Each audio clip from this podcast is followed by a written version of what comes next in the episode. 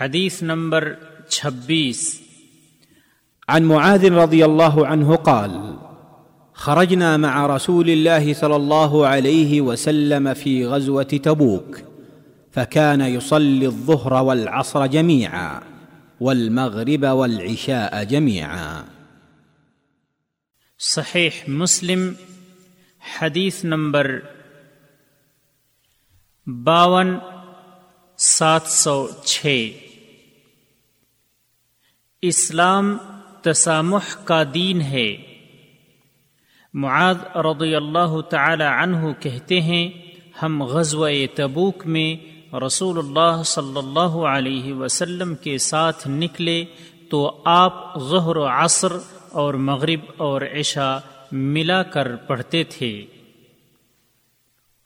فوائد، نمبر ایک اس حدیث سے معلوم ہوا کہ ظہر اور عصر اور مغرب و عشاء کے درمیان جمع تقدیم اور جمع تأخیر جائز ہے۔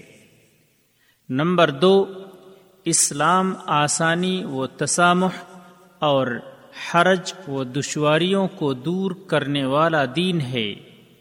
یہی وجہ ہے کہ امت کی آسانی کو ملحوظ خاطر رکھتے ہوئے نماز کے جمع کرنے کے احکام آئے۔ نمبر تین، اس حدیث سے یہ نہ سمجھا جائے کہ اس حدیث اور اللہ کے اس فرمان میں کوئی تعارض ہے۔ ان الصلاة كانت على المؤمنين كتابا موقوتا یعنی یقیناً نماز مؤمنوں پر مقررہ وقتوں میں فرد ہے۔ یہ حدیث خاص استثنائی حالتوں کے لیے ہے، جیسے سفر وغیرہ۔ بوقت ضرورت ایسے شخص کے لیے جو اپنا معمول نہ بنائے۔